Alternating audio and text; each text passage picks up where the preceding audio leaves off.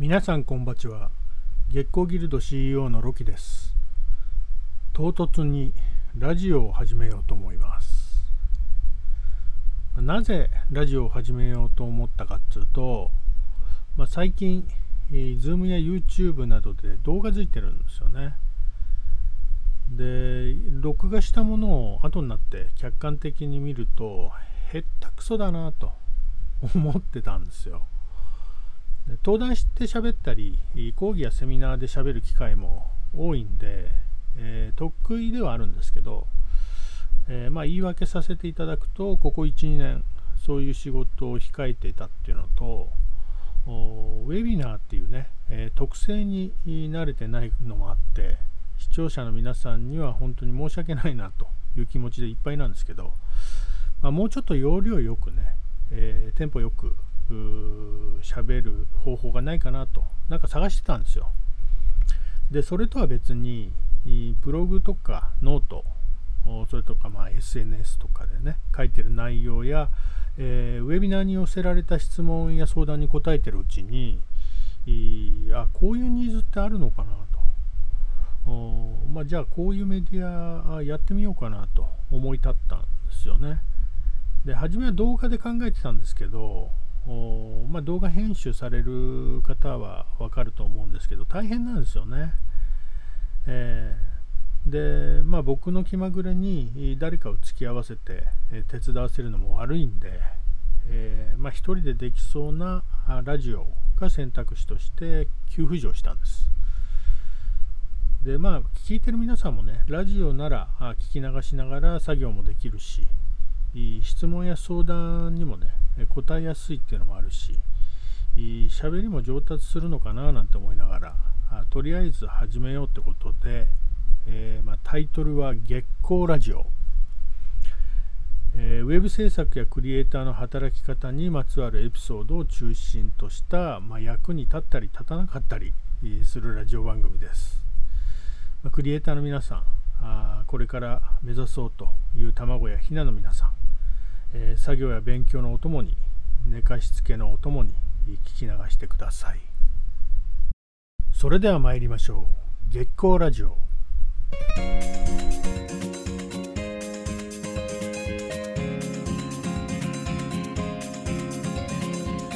改めましてこんばちは、ロキです。制作や働き方にまつわるさまざまなエピソードをつらつらとつぶやきます。クリエイターの足元をほんのりと照らし明日への活力を提供する月光ラジオ、約15分ほどお付き合いください。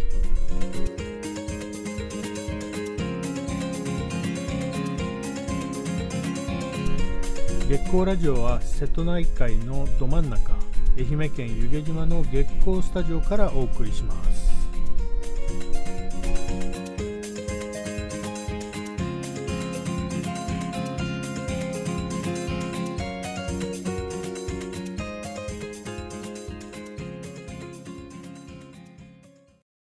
ここからはメインのコーナー、テーマを毎回一つ決めてお話しします。今回は初回ということで自己紹介したいと思います。1970年江戸下町産、深川っていうエリアでね生まれ育ったチャキチャキの江戸っ子です。今年でなんと50年ものですよ、A 型魚座、ボーラーハットをトレードマークにしています。月光ギルド合同会社の CEO として複数の制作ギルドを運営しています。ギルドについてはまた別の機会に、テーマとして取り上げようと思ってます。肩書きとしてはですね、ウェブプロデューサー、ディレクター、マネジメント、人によってはコンサルっていう人もいるんですけどコンサルっていう人種が僕大嫌いで、そう呼んでくれるなと、言ってます。事業と政策をつなぐ人で、企業や地域の課題や問題をクリエイティブで解決するお仕事、抽象的なんですけども、こういうふうに説明することが結構多いですかね。もともと企画開発とかマーケティング出身で、制作出身じゃないんですよね。うん、で最初はアパレルで勤めていて、マーチャンダイザーという仕事をしていて、うん、で、まあ、その後に、まあ、転々とするんで、まあ、10社ぐらいですかね、転職、まあ、経験をして、でその間2社ぐらい、2回ぐらいね、起業したこともあって、まあ、いろんな経験をしてるんですけど、まあ、例えばシステム会社にいたり、まあ、コンビニ経営してたこともありますね。それから、まあ、皆さんよく知ってる求人サイトの会社で求人サイトを立ち上げたり、あるいは小泉政権下で、医療制度改革の、保険の、ね、システムのマネジメントをしてたこともあります。で、まあ、バブルがはじけたりリーマンショックがあったり、結構ね激動の波のある時代を、まあ、すり抜けて、まあ、制作会社で、まあ、制作会社に引っ張られて、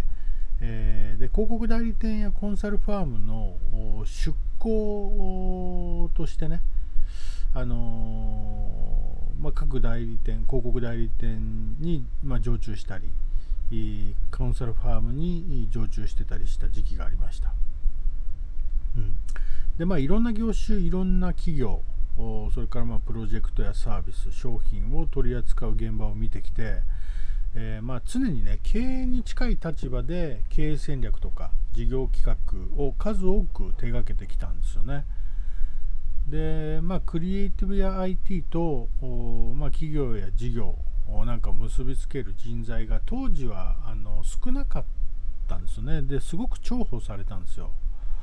でその経験が今この仕事この立場ですごく役に立ってるんですよね。経営に近いところでやっぱり今も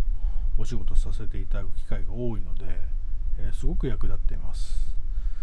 でそしてそのね傍らには常に、まあ、インターネットがあって、まあ、インターネットになる前からですね、まあ、パソコン通信の時代からまあ、この仕事をずっとやっていて、でまあ、当時はねいろんな業界から寄せ集められたんですよね。まあ、僕と同じ世代の人たちは懐かしいなって思うと思うんですけど、で、まあ、HTML を使えるようになれとインターネットを覚えろと言われて、まあ、いろんな業種から集まってきました。うん、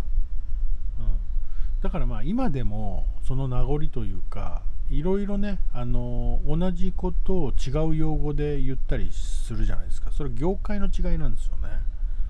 うん、でまあパソコン通信の時は、まあ、通信環境があんまり良くなかったんですけど、まあ、その通信環境だったりあとは料金体系の改善があったりね、まあ、当時は重量課金でしたから長くつないでるとすげえ金かかったんですよね。本当に何十万って請求が電話代のね請求が来ちゃうっていう、まあ、苦い経験をした人もいるんじゃないかなと思うんですけど、でそれがどんどん改善してきて、まあ、今のインターネットにどんどん近づいていくんですよね。うん、それからまあ技術の進歩もありますね。まあ最初 HTML なんか画像も載せられませんでしたからね。色が変わるだけで、まあ、ワーキャー言ってたっていう時代ですよね。でそれがわずか 1,2 年のうちに、まあ、様変わりするぐらい急速に発展したんですよね。まあ、当時はまだウェブ業界っていう名前すらなくて、その業界自体がまだ確立されてない時代でしたけど、それが、まあ、今のようにまあ、ウェブ業界になっていくっていうのを、まあ、ずっと中で見てきたと。うん、で東日本大震災があった2011年を機に、まあ、働き方をちょっと考え始めるんですよね。まあ、そろそろ、制作会社やめようかなと思ってる時期に地震が来て、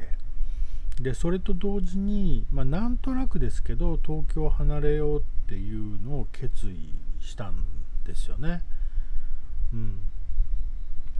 で、まあ、いろいろ準備とかが整うまでに結構時間かかっちゃって、2016年に東京から愛媛県の弓削島っていうところに移住することになるんですけど、まあ、場所的には愛媛と広島の県境にあって、まあ、瀬戸内海のど真ん中ですね。でここをなんで決めたかっていうと、島なのに光ケーブルが通ってたんですよ、ね、当時愛媛県内でも、まあ、主要な都市とかね、役場の近くだけは通ってましたけど、ちょっと離れると ADSL っていう環境で島なのに、まあ、島っていうだけでちょっとテンション上がるじゃないですか。でそれプラス光が通ってる。で貸してもらえるその賃貸の家もあるということで、もうここに決めちゃうしかないなと。まあ、もちろん環境も良かったし、気候も良かったしね、みんな人も優しかったし、働きやすそうな場所だなっていうのもあって、まあ、割と即決な感じで決めました。はい、で、まあ、東京にいるときは東京がスタンダードってずっと思ってましたけど、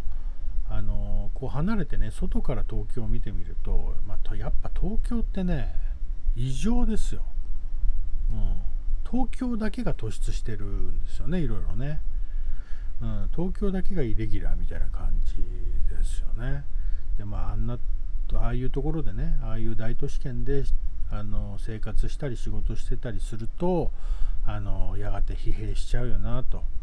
いうのも、まあ、うなずけるなというふうに思って、まあ、できることは何だろうと、まあ、考えた時に、まあ、異常なね、大都市圏で働くよりも地方で働ける環境を、まあ、整えようと、ね、受け皿になるっつってもやっぱり環境がね、整ってなかったら受け入れられませんので、でまあ、それと同時に地域の活性化と、まあ、地方での人材育成、特にクリエイターの育成をね、力を入れていこうということで、まあ、今一生懸命頑張ってるというような状況です。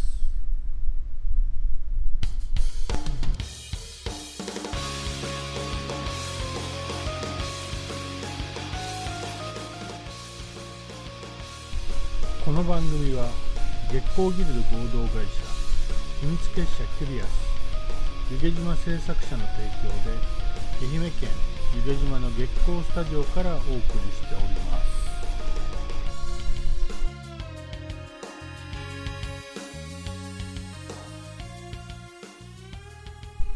す。さあ、今回は初回ということで自己紹介をさせていただきました。まあ、皆さんに少しでもね、ロキを知っていただけたでしょうか。自分で言うのもなんですけども、まあ、浮き沈みの激しいこの時代にね、まあ、新しくできたウェブっていう業界を最初から実体験しているので、まあ、これまでの変遷、それからまあいろんな人とねお会いしてきているので、まあ、結構面白いエピソードを持ってるんですよ。まあ、お祝いテーマとしてね取り上げていけたらなと思いますので、ぜひご期待ください。まあ、ただメモってあの時こう言ってましたよねみたいな、後で詰め寄るのはなしの方向でお願いできればなと思います。知ってる方も知らない方も聞いていただきありがとうございました。継続して聞いていただけると小躍りして喜びます。バタバタとお時間です。またお会いしましょう。